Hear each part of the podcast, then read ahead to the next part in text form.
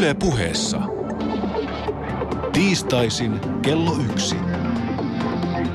Perttu Häkkinen.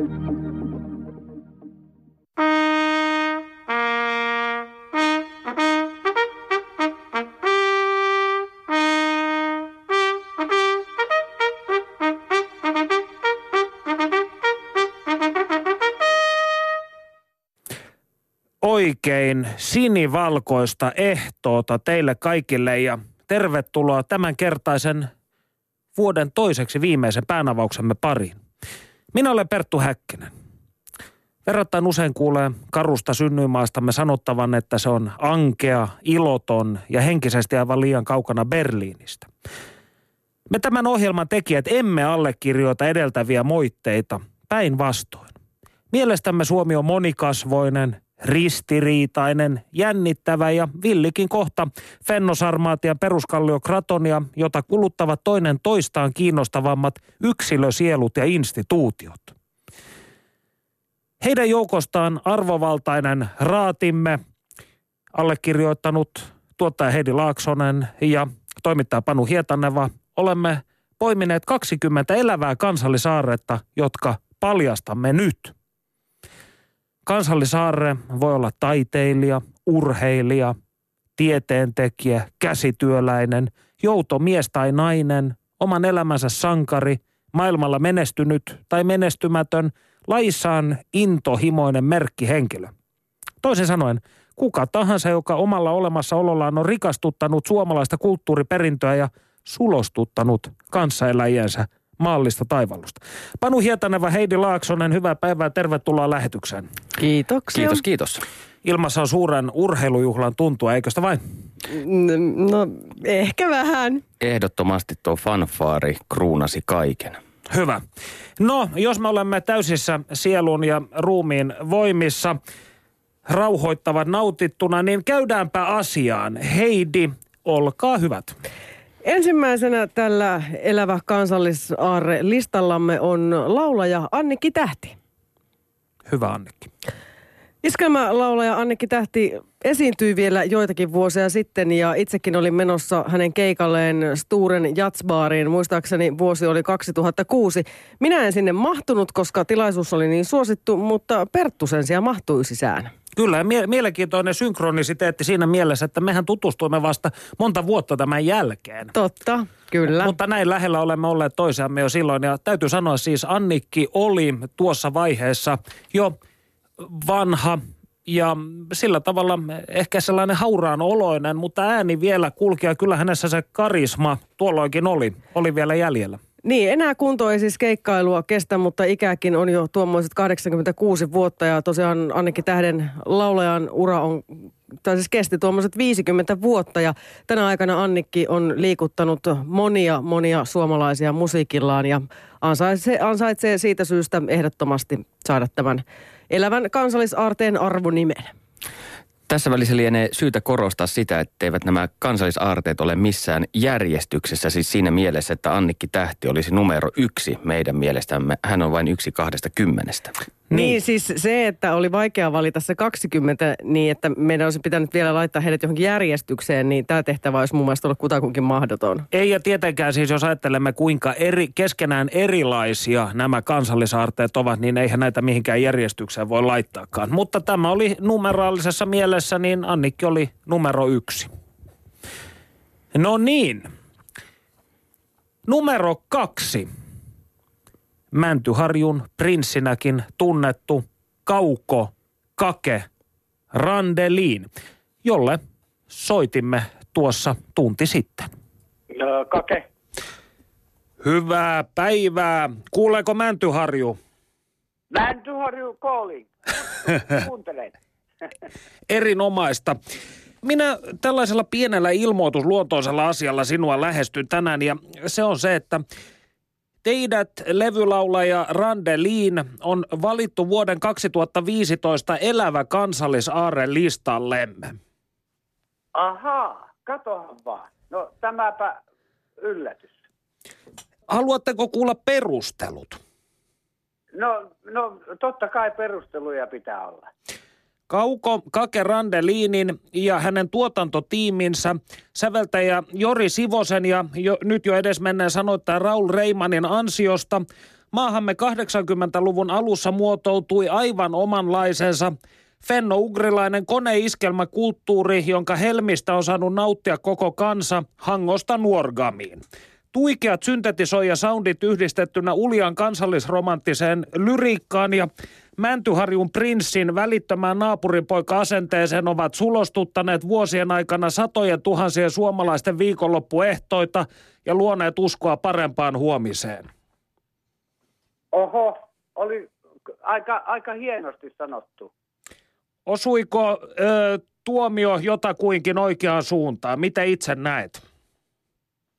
No tota, jos katsoo näin jälkikäteen, eli 80-lukua, niin kyllähän silloin tuli tehtyä todella paljon keikkaa, niin kuin tietysti nykypäivänäkin, mutta silloin, silloin elettiin semmoista aika isoa murroskautta niin kuin tuossa musiikissa, eli tuli niin kuin justiin keski-eurooppalainen, sillä tehtiin konemusiikkia ja kaikki halusi tehdä, halusi tehdä konemusiikkia. Ja Sivosen Jori oli oli kyllä uran uurtaja tota, Suomessa, niin tässä niin kuin sanotaan konemusiikissa, ja, ja, ja synät tuli silloin niin kuin pinnalle, eli syntetisaattorit, ja, ja tota, en mä tiedä, mä, mä olin vaan siinä pyörteessä mukana, ja, ja, ja tota, ihan, ihan kiva oli, kun, kun, kun sain kokea myöskin tämän kauden, eli syntetisaattorikauden ja muuta, ja tietysti täytyy sanoa, että ainahan se musiikki on kyllä, mä, mä itse ainakin niin kuin hyvin, hyvin pitkälle allekirjoitan sen, että elävät muusikot elävässä ympäristössä, eli studiossa ja niillä, niillä soundilla, mitkä on, on tota eri lailla pakattu ja nauhalle kuin nykypäivän, nykypäivän MP3-muoto muoto tai muut, niin, niin tota, kyllä se saa ihan erilaisen soitannollisen ja soundin, soundillisen tuota, ulottuvuuden. Kyllä se analogi kuulostaa paremmalta. Samaa mieltä minäkin olen.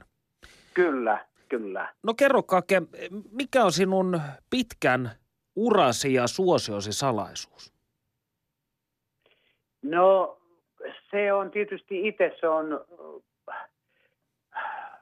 ehkä joku toinen voisi kuuntelijoista ja noista ihmisistä, jotka on käynyt kuuntelemassa ja tanssimassa, niin ehkä he osaisivat niin paremmin sitä analysoida ja, ja, ja tuoda se, mutta en mä tiedä. Mä oon vaan, mä oon vaan kake ja mä yritän aina tuolla keikoilla tehdä sen, minkä mä osaan ja, ja hyvällä meiningillä ja, ja, ja myöskin se, että tietysti yksi asia pitää, pitää ottaa aina huomioon se, että kelle me lauletaan ja mitä me lauletaan ja, ja, ja minkälaisella tatsilla ja, ja, ja sellaisella niin kuin tota, pietiitillä, että, että siihen pitää heittäytyä itse mukana ja myöskin aina joka ilta, kun on tuolla keikalla ja erilainen yleisö on ja, ja tanssijat ja kuuntelijat, niin – niin heidän eh, sielujen syövereihin, syövereihin pitää yrittää jotenkin uppoutua sillä tavalla. Se on ihan joka, joka ilta, se on äh, ihan sama missä työssä tahansa, niin se jokainen päivä on meille erilainen. Eli se on, jos rakastaa työtänsä, mitä kukakin meistä tekee, niin, niin kyllä siihen pitää antaa oman sielunsa. Se on hienosti sanottu. Minun henkilökohtainen suosikkini sinun laajasta tuotannostasi on Tarja, mutta mikä on oma suosikkirallisi?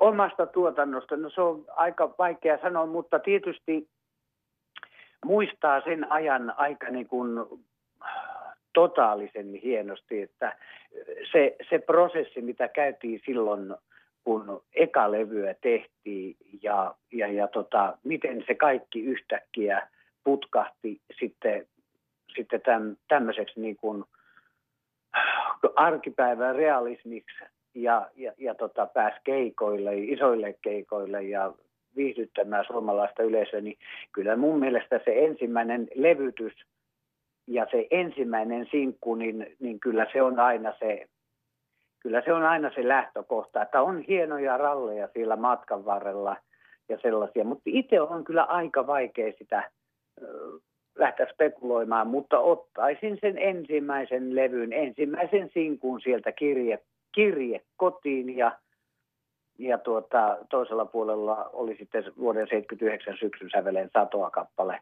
En unta saa. Ja kyllä ne on, on tota mun mielestäni semmoisia, mikä sykäisyttää myöskin omaa.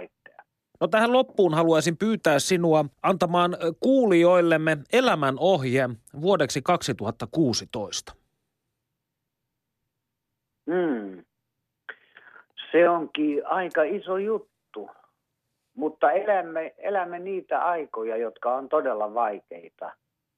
On, on työllisyystilanne ja kaikki muut asiat, mitkä on meille jokapäiväisesti hirveän tärkeitä, toimeentulo ja, ja myöskin se, että saamme olla arkipäivässä niin yksilöinä kuin yhteisöinä mukana erillä tavalla rakentamassa tätä niin kuin suomalaista yhteiskuntaa.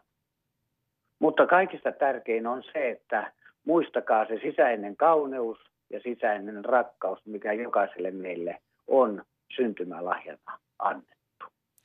Olette hieno mies. Jatkakaa samaan malliin. Kiitos haastattelusta. Kiitos. Kiitos.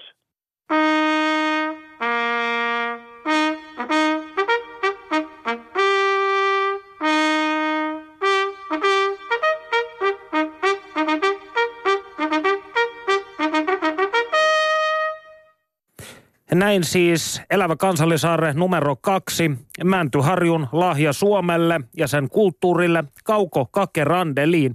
Heidi Laaksonen tässä vieressäni haluaa sanoa jotain. Kyllä, lähetysikkunassahan käydään jonkinlaista keskustelua, yle.fi kautta No se ei ole ollut tänään kovin vilkasta, luulen, että aika monet on joulun puuhasteluissa tai jossain muualla, mutta sitä kuitenkin on täällä eräs miettii, että Juhantalon kake olisi ollut kova veto, eikä se ollut tunnettu koplaus. Eikö se ollut tunnettu koplaus The Man? Ja tästä tuli mieleen, että tällä meidän listallahan ei juuri poliitikkoja ole. Ei ole. Ei ole poliitikkoja eikä tuomittuja rikollisia ainakaan tietääksemme. Mutta kuka tietää mitä vuonna 2016. Mutta tässä vaiheessa Panu Hietaneva, ole hyvä. Esittele Elävä kansallisaarteemme numero kolme. Elävä kansallisaare numero kolme on kalastaja ympäristöfilosofi Pentti Linkola. Ja raadin perustelut ovat seuraavat. Pentti Linkolan ajatuksista voi toki olla montaa mieltä, mutta tuskin kukaan voi kieltää sitä, etteikö Linkola olisi kiehtova hahmo. Jos Suomessa on todellisia toisin ajattelijoita, niin hän on eittämättä yksi niistä. Maailma muuttuu, mutta Pentti Linkola ei. Hän tuntee edelleen syvää huolta ympäristöstä. Häntä on syytetty ihmisvihaajaksi, mutta ohjelmasarjamme misantropiaa käsittelevässä jaksossa hän kertoi itse asiassa rakastavansa ihmisiä. Hänen mukaansa meitä vain on liikaa ja tulevaisuudessa miljardit tulevat väistämättä kuolemaan, jotta miljoonat selviävät. Niin tämä oli mielenkiintoinen. Muistan silloin, kun haastattelit Penttiä tähän ohjelmaamme ja jollain tavalla hänestä välittyy sellainen, eh, en tiedä onko tämä sitten vanhuuden mukanaan tuomaa seesteisyyttä, mutta ihan sellainen jopa, jopa lämmin ja välittävä klangi oli Pentin puheessa tuolloin. Kyllä, nimenomaan. Ja Pentti hän sanoi, että hän on usein hakenut huomiota näillä kärjistyksillä, että se on ollut hänen retorinen keinonsa, jolla hänet on sitten median toimesta huomattu. Eli Pentti Linkola on osannut trollata jo vuosikymmeniä sitten. Kenties. Hienoa. Kenties. Siinä oli siis Elävä kansallisaarteemme numero kolme Pentti Linkola ja seuraavana Elävä kansallisaarre numero neljä. Tämän huikean arvonimen saa Sleepy Sleepers yhtyeen naisjaosto Tiina Tiikeri ja Heinä Sirkka. Al, ä, arvovaltaisen raadin perusteluissa seisoo. Pierun hajusta kotimaista äijä rokkia tuulettamaan on aina tarvittu rautaisia emäntiä, joiden kanssa ei ryttyillä. Näistä naisista kovimmat ovat marinoituneet yhtyeistä pierun hajuisimmassa eli Sleepy Sleepersissä. Tiina Tiikeri ja Heinä Sirkka, siviilinimiltään Kristiina Helander ja Anne Taskinen. Taskinen on myös maamme ensimmäinen itse omia kappaleitaan säveltänyt ja sanoittanut naismuusikko ja rock-laulaja. Tästä ei jonivoima enää väkevöidy. Kukaan ei enää soita abbaa. Hevi tulee ja hevi tappaa. Kaunista, herkistyin. Lisää herkkää muusikko-lyriikkaa on luvassa tässä lähetyksessä vielä tuonempana. Kyllä. Mutta ensin muita juttuja. Kulttuuria, tiedettä ja taidetta. Panu, ole hyvä. Meillä suomalaisilla on tapana ehkä hieman turhaankin häpeillä omaa ruokakulttuuriamme, koska meiltä löytyy varsin omaperäisiä ruoka-aineksia. Ja yksi sellainen meidän mielestämme kulttuuriaarre on roiskeläppä pizza. Raadin perustelut kuuluvat näin. Italialainen pizza kuuluu kirjoittaa kahdella Z-kirjaimella, mutta suomalainen pizza T ja S-kirjaimilla. Ja mikä olisikaan suomalaisempaa pizzaa kuin Saarioisen Eines pizza eli roiskeläppä. Se kehitettiin vuonna 1980 nykyisin Kangasalaan kuuluvalla Sahalahdella. Ja vielä viime vuonnakin Saarioinen valmisti 20 miljoonaa Eines pizzaa. Roiskeläppä on ollut monen festarikävijän ja muusikko sukupolven ruokavalion kulmakivi. Perttu Häkkinenkin suosi roiskeläppiä intohimoisesti ollessaan seitsemän vuotta kasvissyöjä. Tänä päivänä hän tosin paheksuu tuotekehittelyä, joka on johtanut pizzan reseptin uudistamiseen. Klassista homejuusto, sieni, juures, kasvis ja roiskeläppää ei ole saanut kaupoista enää vuosikausiin. Me yritimme yhyttää roiskeläpään kehittänyttä rouvashenkilöä, mutta emme saaneet häntä puhelimen päähän. Mutta suuri kiitos sinulle kuitenkin, olet tehnyt omaleimaista työtä suomalaisen ruokakulttuurin eteen. Ja ilman häntä tuskin teistä olisi noin komeita könsikkeitä kasvanutkaan. Kyllä. Ja tässä vaiheessa äh, annan pienen äh, reseptin tai tarjouluehdotuksen. Jos jouluruoka alkaa tympimään, rosoli ja lanttulaatikko karvastelee kurkussa, niin kokeilkaa tällaista roiskeläppäkakkua. Tarvitsette siihen viisi roiskeläppää. Väleihin laitatte pussillisen juustoraastetta ikään kuin liimaksi ja päälle rikotte kananmunan. Surutatte uunissa sen aikaa, että näyttää rapsakalta ja leikkaatte siivuiksi. Voila! Voi tosin sanoa, että se kaikki natriumglutamaatti aiheuttaa hirviömäisen jälkiolon. Niin. Epäilemättä en tätä reseptiä lähde nyt ainakaan jouluksi kokeilemaan. Ehkä uuden vuoden bileisiin sitten. No, meitä täällä haukutaan matalaotsaisiksi. Juntteja siellä yleessä. Tämä lista vaikuttaa kuulemma matalaotsaisten ihmisten tekeleeltä. Ja sitten Marden muistelee Heinistä. Uskomaton Mimmi. Näin pari vuotta sitten laulamassa kirkumassa ravintola Oljenkorressa. Asenne oli ojennuksessa. Biisien välissä Heinis kiljui viinaa ja heti miehet kilvan toivat hänelle kumartaan shotteja. No niin. Niin, eikä tästä matalaotsaisuudesta tiedä sitten. Minun mielestäni me edustamme tällaista suomalaisen kulttuurin aivan niin kuin sitä vahvinta aineesta jopa. Sitä edustaa myös listamme numero kuusi. Elävä kansallisaarre, juontaja, muusikko, yleis, renessanssi-ihminen Kari Salmelainen. Raadin perustelut. Kuka paritti suomalaiset ennen Tinderiä? No työkaverit tietenkin.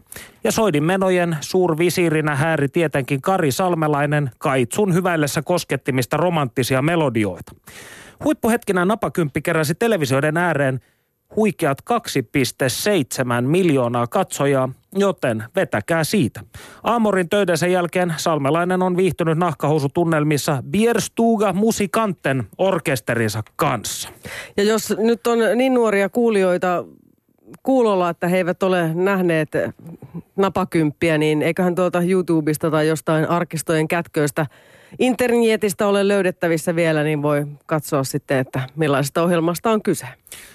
Ja ö, otetaanko sitten numero seitsemän, joka tuo vähän tällaista ö, kulttuuria tähän muutoin ö, matalaotsaiseksi Niin. haukuttuun listaan? Otsa, otsa, otsa kohoaa huomattaviin korkeuksiin. Seitsemäntenä tällä listalla on Jouko Turkka. Ja me ollaan vähän sitä mieltä, että ei meidän tarvitse tätä nyt perustella. Niin, tässä paperissa lukee raadin perustelut, perusteluja ei kaivata. Eteenpäin. Seuraavaksi menemme hyvien asioiden pariin. Onko tässä ollut yhtään huono asia aiemmin? Ei, olet aivan oikeassa. Siis, Puhuin siis palturia. Mutta erityisen hyvien asioiden auttamisen pariin. Sanotaan näin, että kun tässä ajassa tuntuu siltä, että ihmiset ovat vihaisia, rettelöivät internetissä, niin on hienoa, että on myös positiivisia ihmisiä, jotka haluavat auttaa ympäristöä. Kahdeksas kulttuuriaarre on mielestämme Veikko ja Lahja Hurstin laupeuden työ ja Raadin perustelut ovat seuraavat. Yhteiskunnassa, jossa leipäjonot ovat arkipäivää, on syytä muistaa ihmisiä niiden takana. Edesmennyt Veikko Hursti jakoi ruokaa tarvitseville jo 1960-luvulla ja nykyisellään toimintaa jatkaa hänen poikansa Heikki Hursti. Heidän toimestaan ruokajakeluita järjestetään Helsingissä kahdesti viikossa.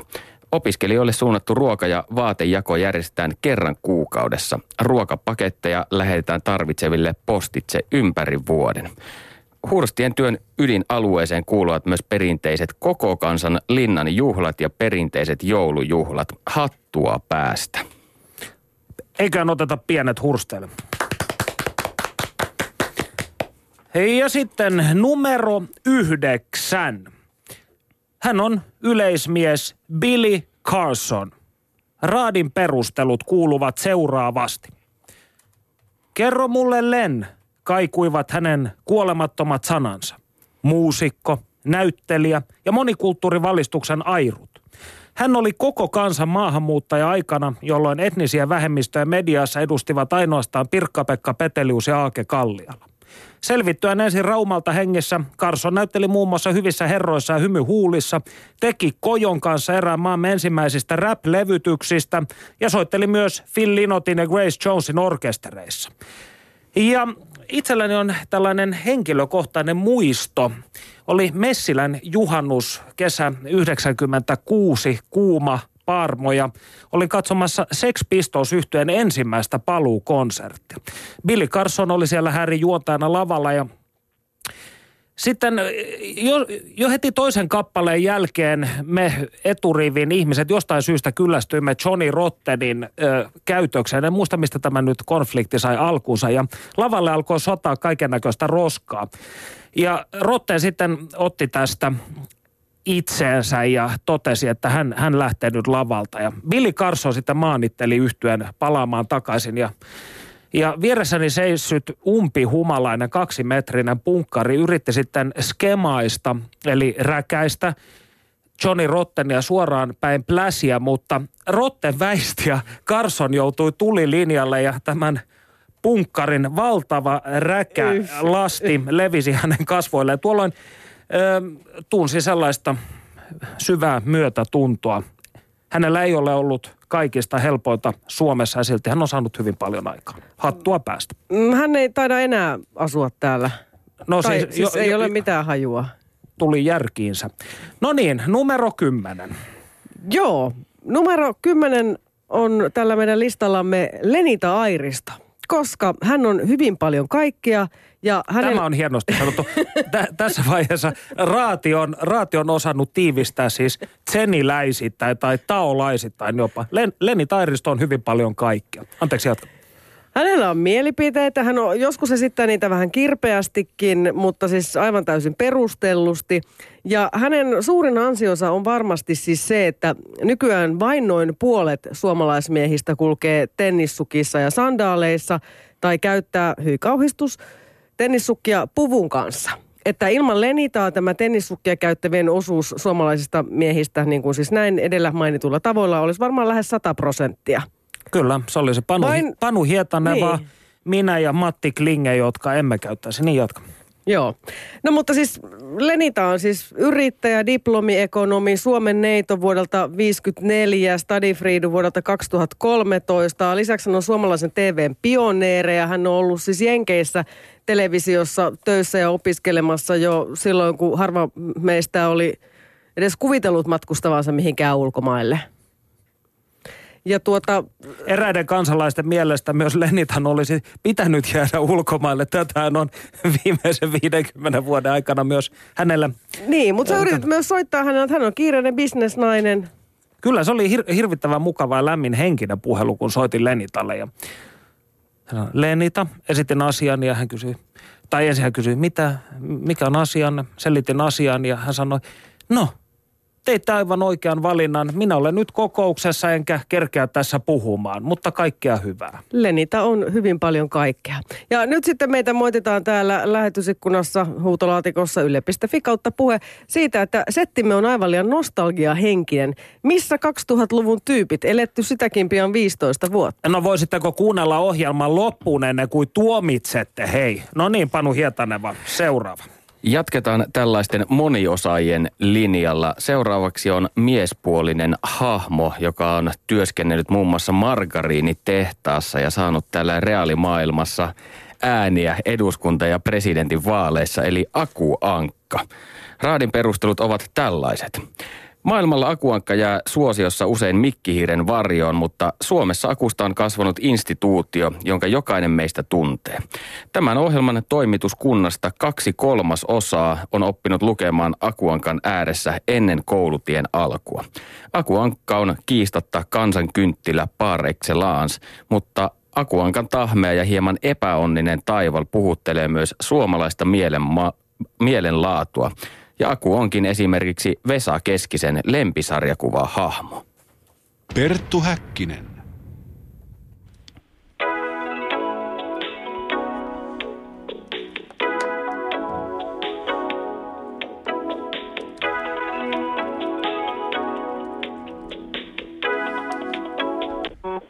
Aki Hyppä. No, täällä on toimittaja Panu Hietaneva Yle Puheesta päivää. No päivää. Teemme kollegani Perttu Häkkisen kanssa Yle Puheelle tiistaisin tällaista puheohjelmaa. Onko tuttu? Öö, joskus ohimennen kuullut kyllä, mutta niin päiväsaikaan sanotaan radion kuunteleminen työ haittaa va- kovasti tämmöisiä hyviä harrastuksia. Vuoden viimeisen suoran lähetyksen kunniaksi me olemme valinneet parisen kymmentä suomalaista kulttuuriaarretta, joista osa on eläviä ihmisiä ja osa on ilmiöitä. Ja Aku Ankka on eittämättä mielestämme suomalainen kulttuuriaarre. Onneksi olkoon. Hyvä valinta näin. näin diskin tältä puolelta. Perustelut kuuluvat lyhyesti ja ytimekkäästi niin, että sekä minä että kollegani Perttu Häkkinen olemme oppineet lukemaan Akuankan äärellä. Miltä tämä kuulostaa? Joo, tota, me ollaan joskus tota, ihan tutkittu jonkun kallupin tai muun kautta ja saatiin, että noin vähän yli 40 prosenttia suomalaista on oppinut juuri samalla tavalla lukemaan. Ja yleensä jos mä oon jossain akuankoista puhumassa, niin aloitan aina sillä kysymyksellä, että kuinka moni on paikalla oppinut akkarista ja suurin piirtein aika hyvin se pitää paikkansa joka paikassa. Ketkä tai kuka on tämän Akuankan nerokkaan kielen takana? Se on itse asiassa lähtenyt ihan ensimmäisistä Akuankan Suomen ilmentymistä liikkeelle, kun Erkko aikanaan nappasi Akuankan Sanomille Helsingin Sanomien sivulle tuon strippisarjakuvan 30-luvun alussa ja laittoi sille oman sihteerinsä kääntämään niitä, eli Sirkka Ruotsalaisen. Ja, ja sitten myöhemmin 51, kun Akkari alkoi ilmestyä Suomessa, niin Erkko laittoi Sirkka Ruotsalaisen myös Akkarin päätoimittajaksi. Ja Sirkka oli siitä vähän suivaantunut, kun se oli sitä mieltä, että niin, hän oli siinä vaiheessa valittujen palojen ensimmäisenä päätoimittajana työskennellyt muutaman vuoden, niin piti sitä arvonalennuksena ja päätti, että hän tekee kiusalla piruuttaa niin hyvää työtä kuin pystyy ja teki Akkarista nimenomaan sitä niin hyvällä kielellä kuin suinkin pystyy, että niin Akkari ei ollut pelkästään lastenlehti alusta asti. Kun te nykyään palkkaatte uutta väkeä taloon, niin kuinka pitkään ihmisellä menee ennen kuin hän hahmottaa tämän akuankka kieleen ja kykenee sitä tekemään? Sanotaan, että niin pystymetsästä ei voi palkata ketään, eli pitää olla tämmöinen juuri niin kuin lapsesta lähtien akuankan kielen sisään kasvaminen, että meillä on varmaan meidän toimituksesta kaikki on aikanaan oppinut akuankasta lukemaan ja lukenut ahkerasti akkaria. Mutta sanotaan, että niin semmoinen sanotaan kielinen itsevarmuus siihen, että tietää tekemänsä juuri oikeanlaista ankkalinnollista kuplaa, niin kyllä siihen vuosi vähintään menee, että pääsee kunnolla kielesten jyvälle. Kuinka monta ihmistä tänä päivänä työskentelee akuankan kielen parissa? Meitä on täällä ihan toimituksessa on seitsemän ihmistä, jotka tekee nämä kaikki Ankkalinnan jutut, lehdet, taskarit, kirjat ja muut. Ja sen jälkeen meillä on noin, Akkarilla noin ehkä kymmenkunta freelancer-kääntäjä, jotka tekee meille tämän erinomaisen pohjatyön, mitä me täällä toimituksessa jalostetaan sitten ankkakieleksi. Useissa maailmankolkissahan Mikki Hiiri on suositumpi hahmo kuin Akuankka. Onko sulla jonkinlainen näkemys siitä, että miksi Akuankka puhuttelee suomalaista? Mulla on teoria siitä, että mitä pohjoisemmaksi tullaan, niin sitä suositummaksi tulee akuankka, että etelässä tykätään mikkihiirestä, kun on elämä helppoa ja ilmasto lämmin. Et siinä vaiheessa, kun alkaa tämä elämän kamppailu astua kehiin, niin akuankka tulee koko ajan vaan suositummaksi. Ja sanotaan, tuo tuommoinen akuankan hieman nyrjähtänyt huumori ja peräänantamaton luonne on jollain lailla suomalaisilla aina ollut tosi läheinen. Kuinka maailmalla suhtaudutaan tähän tilanteeseen, siis siihen, että akuankka on Suomessa erityisen suosittu? Se on, jos tämä jollekin ulkomaalaiselle sanoo, että akuankka on Suomen suuri viikkolehti, niin se, siinä aina on ensimmäinen reaktio semmoinen epäuskonen naurahdus, että niin mitä akuankka sarjakuvalehti, sehän on lastenlehti. Ja sen jälkeen pääsee selittämään sen, että ei, ei akuankkaa lehti, jota lapsetkin voivat lukea, mutta niin se on nimenomaan ehkä aikuisen huumoria kutkuttelee vielä paremmin. Että ainakin toivotaan, että kaikki vitsit aukeaa, mitä me yritetään puhekupliin uittaa, niin aukeaa aikuiselle vielä paremmin.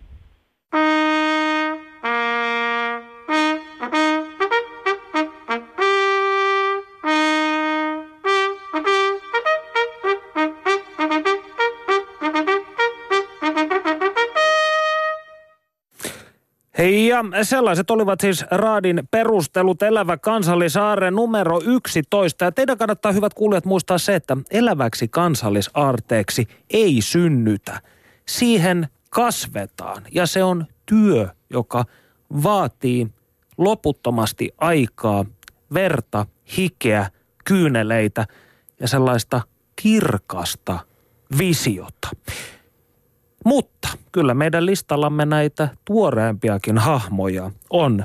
Panu Hietanava, esitteletkö numeron 12? Hän on rullalautailija Arto Saari, 34 vuotta, ja Raadin perustelut ovat seuraavat. 80- ja 90-luvun taitteessa Suomessa oli skeittibuumi ja ammattiskeittarit olivat rullalautailevalle nuorisolle samanlaisia sankareita kuin mäkihyppäjät ja hiihtäjät tar- talviurheilua seuraaville kansalaisille. Suomi ei vain ollut 90-luvulla kovin hyvä paikka skeitata, koska skeittipuistoja oli vähän ja sisähalleja vielä vähemmän. Siksi suomalaiset eivät lajissa juuri menestyneet. Mutta sitten Seinäjoelta tuli Arto Saari, joka ryhtyi skeittaamaan ammatikseen vuonna 1999 ja kaksi vuotta myöhemmin hänet valittiin arvostetun yhdysvaltalaisen rullalautailulehti Trasherin vuoden skeittaajaksi. Saarella on ollut oma hahmo myös Tony Hawk Pro Skater videopelissä ja tällä hetkellä hän asuu Yhdysvalloilla, äh, anteeksi Yhdysvalloissa. Hän avasi omalla esimerkillään ovia suomalaisille skeittareille maailmalla. Eli voisiko tietyllä tavalla sanoa, että Arto Saari on rullalautailun Linus Torvalds? Tietyllä tavalla kyllä. Ja rullalautailukulttuurihan toimi jonkinlaisena proto-internettinä silloin, kun minä olin nuori, koska skeittilehtien sivuilta ja skeittivideoista oppi tuntemaan uudenlaista kulttuuria, musiikkia ja niin edespäin, jota esimerkiksi Savonlinnaan ei koskaan saapunut. Tämä on muuten täysin totta, koska itse en ole siis ikinä rullalautailut sen kummemmin. Osasin Ollien ja Popsavetin, mutta tuota, eh, suuresti pidin aina rullalautavideoiden musiikista ja katsoin tarkasti, kun ystäväni niitä jumittivat, että mitäköhän rytkettä siellä nyt soi. Heidi täällä. Joo. Oletko sinä Heidi rullalautailu? Ö, olen kyllä ke, siis kokeillut ja näin, mutta mitään temppuja en osaa, mutta en siis kaadu välittömästi, pysyn sillä laudalla ja pääsen sentään jotenkin niin kuin etenemäänkin sillä, että sen verran on tullut pikkuveikkojen skedeillä treenattua ja lapsellekin on ostanut semmoisen, mutta ei ole vielä kauheasti päästy harjoittelemaan. Tuota, täällä tulee jonkun verran ehdotuksia siitä, että keitä täällä meidän listalla pitäisi olla. Ensinnäkin ollaan sitä mieltä, että kai se Pekka Siitonkin tulee tähän ja sitten myös Suosikkilehden Eki on yksi ehdotus. Se on erittäin hyvä ehdotus. Hien, Hieno mies. Olen joskus häntä käynyt haastattelemassa ja hyvin, hyvin sellainen miellyttävä vanhan koulun herrasmies, joka on myös tehnyt hyvin arvokasta työtä. Ja sitten vielä tähän akuhommaan, niin tota, Pullon Meri-niminen nimimerkki kirjoittaa täällä, että Rauli Badding kiteytti, miksi suomalaiset eivät tykkää mikkihiirestä. Mikki on sellainen saatanan kyylä. en nyt pysty tarkistamaan, että miten tämä pitää tämä lainaus paikkansa, mutta ei se väliä, hieno oli. Saisinko tähän vielä kommentoida? Siis luonnollisestikin muistaisimme jossain mielessä valtakunnanjohtaja Siitointa.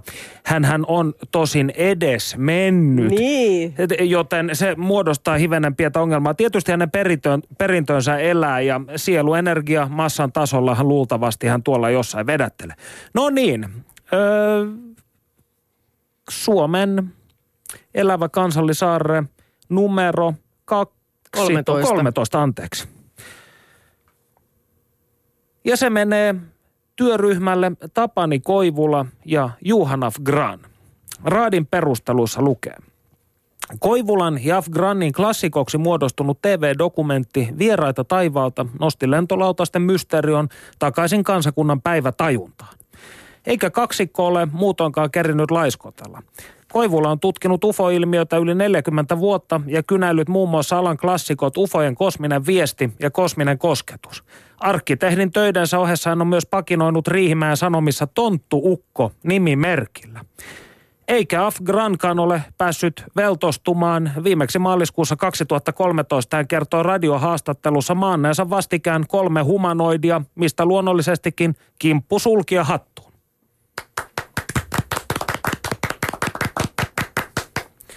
Ja numero 14 lukee kollega Hietaneva. Palaamme jälleen ruokakulttuurin pariin. Ja numero 13 on itse oikeutetusti lonkero. Raadin perustelut ovat seuraavat.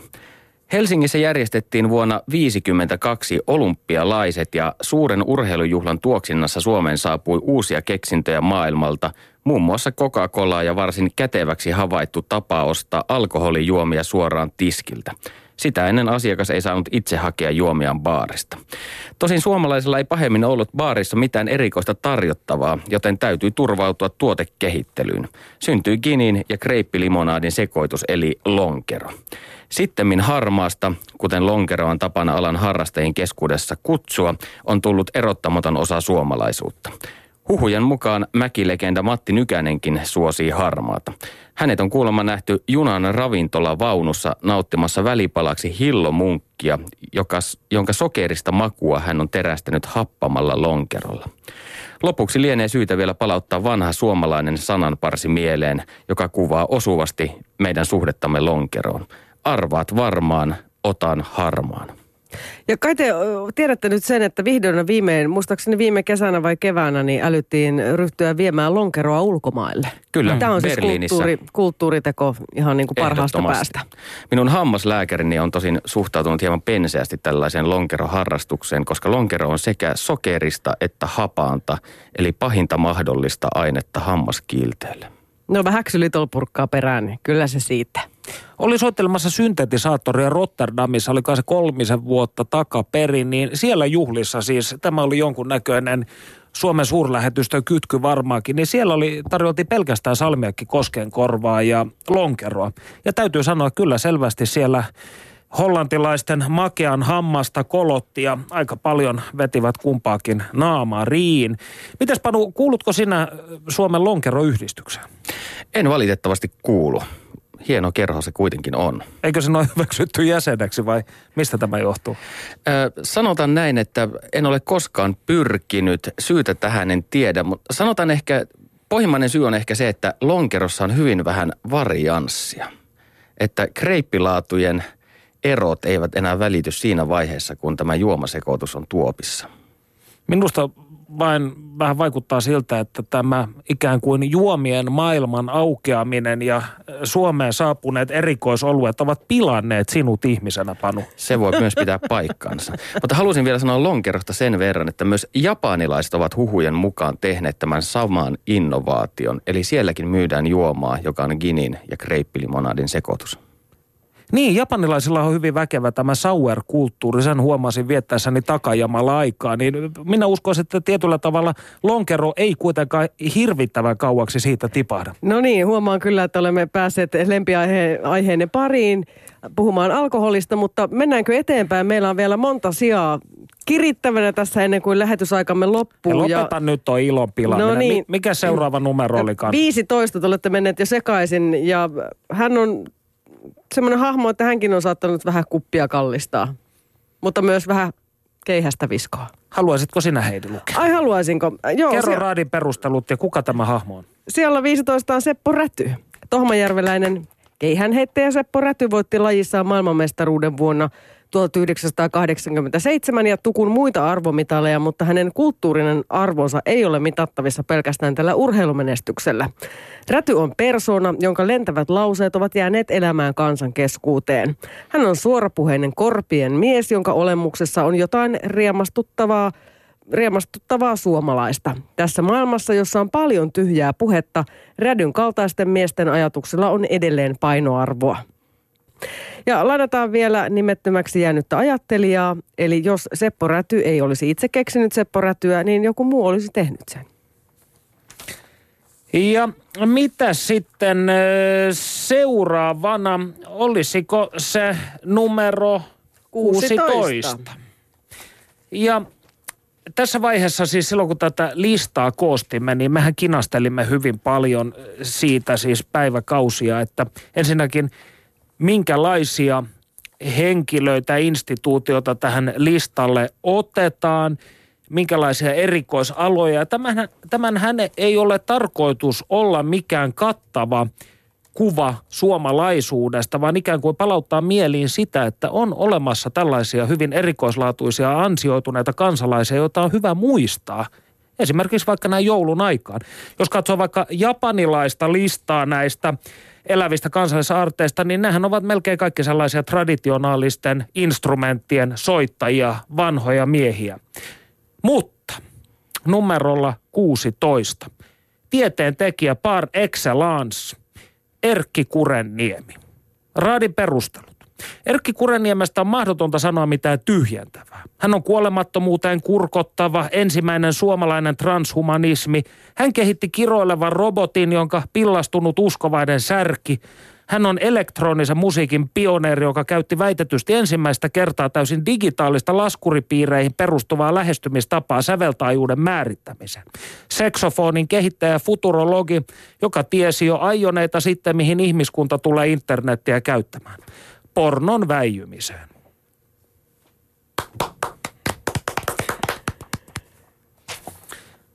Hienoa, mutta hän on siis meidän ainoa tieteilijä meidän listalla, mistä on hieman pettynyt kyllä, että meidän täytyy tehdä u- u- uusi lista. No ensi vuonna tehdään tietysti. Joo, selvä. siis tässä aletaan nyt vasta kartottamaan. Suomessahan näitä eläviä kansallisaarteita, niin eihän tämä 20 mihinkään riitä. Mutta tuntiin ei mahdu enempää. Tulkoon tästä ohjelmasta siis vuotuinen Yle Puheen jouluperinne. Kyllä. Jos ei tule, niin lähdemme Panun kanssa rikkomaan ja polttamaan ja hajottamaan paikkoja. No niin, numero 17. Numero 17 on Max Perttula, parfyrmööri. Perttu Häkkinen.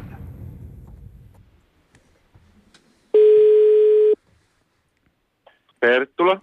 No täällä on toimittaja Panu Hietaneva Yle Puheelta. Hyvää päivää. No päivää päivää. Teemme kollegani Perttu Häkkisen kanssa tiistaisin puheohjelmaa. Onko tämä konsepti sulle tuttu? Öö, on. Meillä on nyt käsillä vuoden viimeinen suora lähetys. Ja sen kunniaksi me olemme valinneet parisen kymmentä suomalaista kulttuuriaaretta, eläviä ihmisiä ja ilmiöitä. Ja yksi valintamme on Max Perttula, elävä kulttuuriaare. Miltä kuulostaa? Jaas. Haluatko kuulla nämä raadin perustelut? Joo.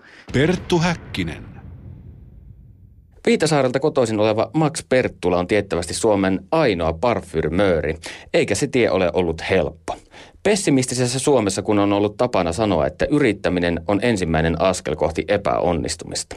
Perttula edustaa kuitenkin täysin vastakkaista ajattelua. Hänelle maailma on täynnä mahdollisuuksia ja vastoinkäymiset ovat vain korkeintaan hidaste, ei este. Perttula on omalla peräänantamattomalla asenteellaan osoittanut, että omat unelmat ovat saavutettavissa. Hän on siis suomalaisen sisun ruumiin listuma. Perttu Häkkinen. Miltä kuulostaa? Löydätkö tuosta itsesi? No, no kyllä, kuulostaa kyllä tutulta. Sitä se on niin, niin nimenomaan, niin tota, että eteenpäin on mentävä kuin jyrää. Mistä tämä sisukkuus kumpuaa? Mm, no kyllä se niin kuin, ensimmäisenä on niin kuin se, että tota, se on mun elämän tehtävä tämä työ ja, tota, ja se on silloin, että mä en voi antaa minkään asian niin, tota, eh, niin kuin tuhota sitä niin, tota, hommaa, minkä mä oon aloittanut jo pienenä. Et, tota, se on ihan semmoinen, niin kuin, että mulla on ihan pakko niin sen tehdä. Ja, tota, ja mulla on semmoinen periaate, että, niin, että vaikka se ottaisi aikaa, että niitä vaikka 130-vuotiaaksi asti joutuisi niin tota, viedä niin kuin asioita eteenpäin, niin, tota, niin se on se linja, että mä ajattelen sillä tavalla, että, niin, että päivät ei niin kuin lopu tähän. Ja tota, eikä ole niin kuin, tota, siinä mielessä niin kuin semmoista hirveätä hoppua ja kiirettä niin kuin päästä siihen tavoitteeseen niin kuin, niin kuin hirveällä semmoisella hässäkällä niin sanotusti, että, että hitaasti ja varmasti. Koska niin, tota, jos meinaa niin tämmöisen alan firma saa niin kasvamaan, niin, tota, niin se edellyttää valtavan pitkä, pitkä niin tämmöistä tarkkaa suunnittelua ja pitkäjänteisyyttä ja sitten hammasta yhteen purren niin eteenpäin vaan, että, että se on, se, on niin se linja, mutta, mutta kyllä se, niin se sisukkuus on niin sillä tavalla, niin se on sisäänrakennettu.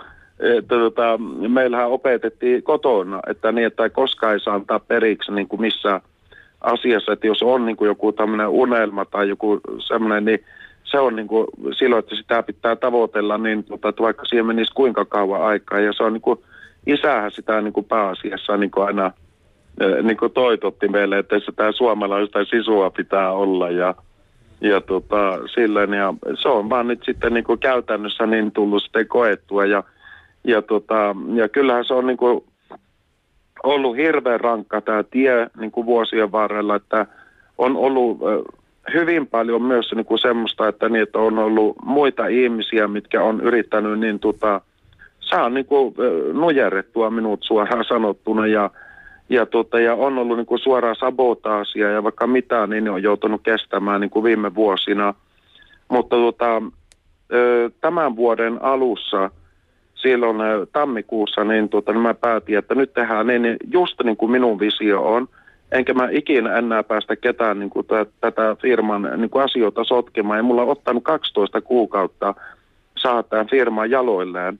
Ja, tota, ja nyt ollaan erittäin hyvällä tiellä, että nyt on myös niin kuin ulkomaille nyt on valtavasti kiinnostusta ja semmoista, että niitä ne isot askeleet ovat vasta edessä ja silleen, mutta sitten kaiken keskellä niin kun sitä menestystä alkaa pikkuhiljaa tulla, niin, tota, niin, niin sitten sinne sama, sama aikaan oon pitänyt mielessä, että niitä kaikki pitää tehdä niin kuin hirveän huolellisesti ja, ja rauhassa. Ja toivottavasti ensi vuodesta tulee nyt sitten niin tota, ja se sanotaan niin kuin enemmän niin kuin se läpimurto niin kuin tuonne ulkomaille sitten, että et tota, sitten kun tulee nämä justiin nämä oikein hienot hienot nämä niin, niin arvokkaimmat tuoksut nyt sitten valikoimaan, niin, tota, niin se voi muuttaa niin kuin yhtiön suuntaa aika paljonkin, niin, koska meillä on jo niin tota, alustavia tilauksia näille, näille niin kuin näitä niin sanotusti miljonäärituoksuille.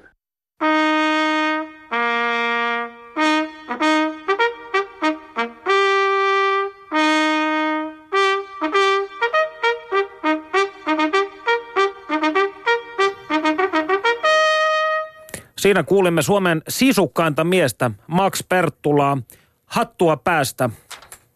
Ja hän saa paljon sympatiaa myös täällä lähetysikkunassamme. Beatnikki arvioi, että Max edustaa yhtä aikaa yhtäältä kaikkia autotallikeksijöitä ja toisaalta Vikinglan charmööreitä. Hyvinhän se on öö, tietyllä tavalla tämä analysoitu. No niin, elävä kansallisaarre oikeastaan haudasta Lasaruksen lailla pompannut kansallisaarre siellä 18, nimittäin Pahkasika Aviisi. Hmm, kyllä. Raadin perustelut, jotka et, et, tässä voi sanoa perustuvat omiin henkilökohtaisiin kokemuksiin, jotka tietysti esimerkiksi kollega Hietaneva voi varmasti allekirjoittaa, Heidistä en tiedä. Olen lukenut Pahkasikaa aika paljonkin. Niin raadin perustelut kuuluvat näin. Tätä voisin avata henkilökohtaisen esimerkin kautta, joka sijoittuu 80-luvun puoliväliin. Olin yksinäinen ja totinen lapsi, jolle ulkomaailma näyttäytyi sietämättömän värikkäänä, kaoottisena ja meluisana. Kuusivuotiaana löysin vanhempien sisarusteni hyllystä pahkasian kymmenvuotiskatalogin, jonka silmäily oli minulta kuitenkin ankarasti kielletty. Kieloista huolimatta tutustuin opukseen ja aloin sen kautta paremmin ymmärtää ympäröivää yhteiskuntaa. Voisi jopa sanoa, että pahkasika toimi minun ja oman sukupolveni psykomaantieteellisenä karttana matkalla aikuisuuteen. Jurpo, Miihkali, Pahkeinen, Hemmo Paskiainen, Tuma Mummu, Peräsmies, Vajaakäyrä teoria, Isä Koskinen. Liian monia klassikoita muistettavaksi. Nyt tuo suomalaisen elämänmuodon analyysin Pyhä Graal on tehnyt paluun joukkorahoituksen avulla ja sen antama kuva yhteiskunnastamme on yhä tosi. Raffinoituneet sutkaukset lyövät räpylää karkean alatyylin kanssa. Pahkasika täältä ikuisuuteen.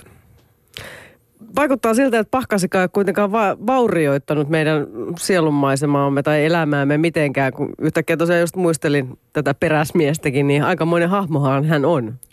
Kuten puhuimme eilen Pertun kanssa, niin Pahkasika oli siitä kiehtova julkaisu, että osa jutuista oli todella alatyylisiä, mutta toinen puolisko oli sitten todella sivistynyttä sisältöä. Kyllä siellä oli paljon tällaisia pseudofolkloristisia ja, ja pseudotieteellisiä artikkeleita, kuten muistan eräs klassikoista oli juuri tämä vajaakäyrä teoria nousee tieteen suosta artikkeli ja sitten tämä, jossa tutkijat löysivät tällaisen maksamakkara-yhdyskunnan ja kuvasivat sen, sen elämää sivutolkulla.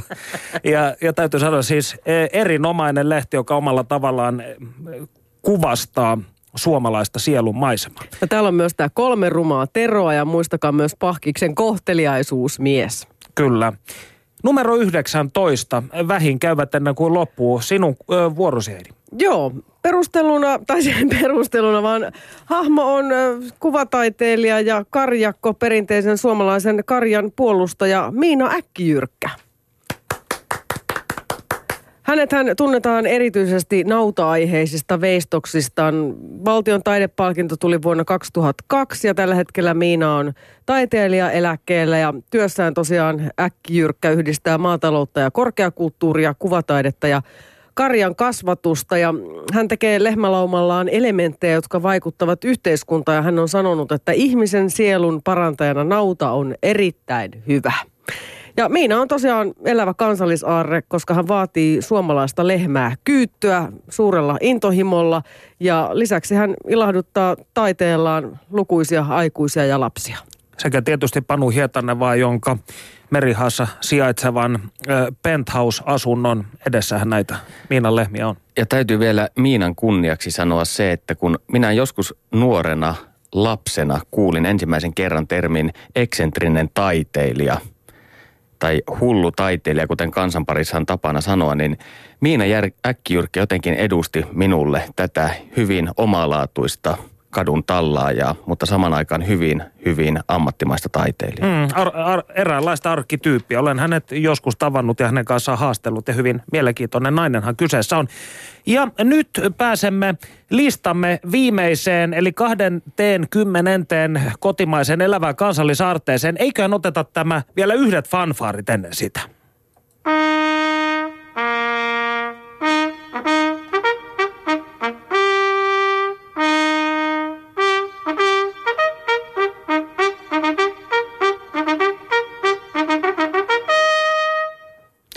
Viimeisenä, mutta ei suinkaan vähäisimpänä listallamme on Velimatti Läjä Äijälä. Ja raadin perustelut kuuluvat näin. Torni oli aikalaismuistojen perusteella synkkä ja lohduton paikka 1980-luvun alussa. Mutta ei niin pahaa, jottei jotain hyvääkin.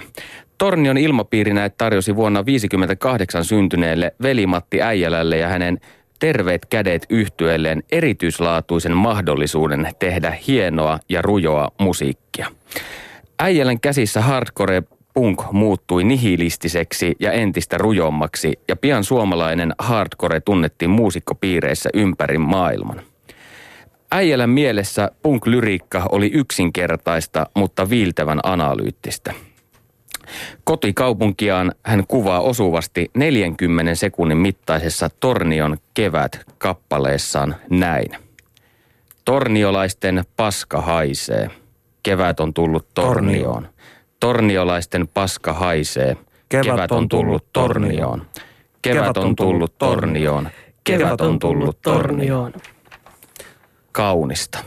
Tässä se oli 20 suomalaista elävää kansallisaarretta, joista meidän kaikkien tulisi olla sekä ylpeitä että kiitollisia, ymmärrättekö? Ja Heidi, huutolaatikossa kansanparissa on käynyt kova tsäbinä ja siellä onkin ehdoteltu toinen toistaan ö, merkittävämpiä hahmoja tämän listamme jatkeeksi.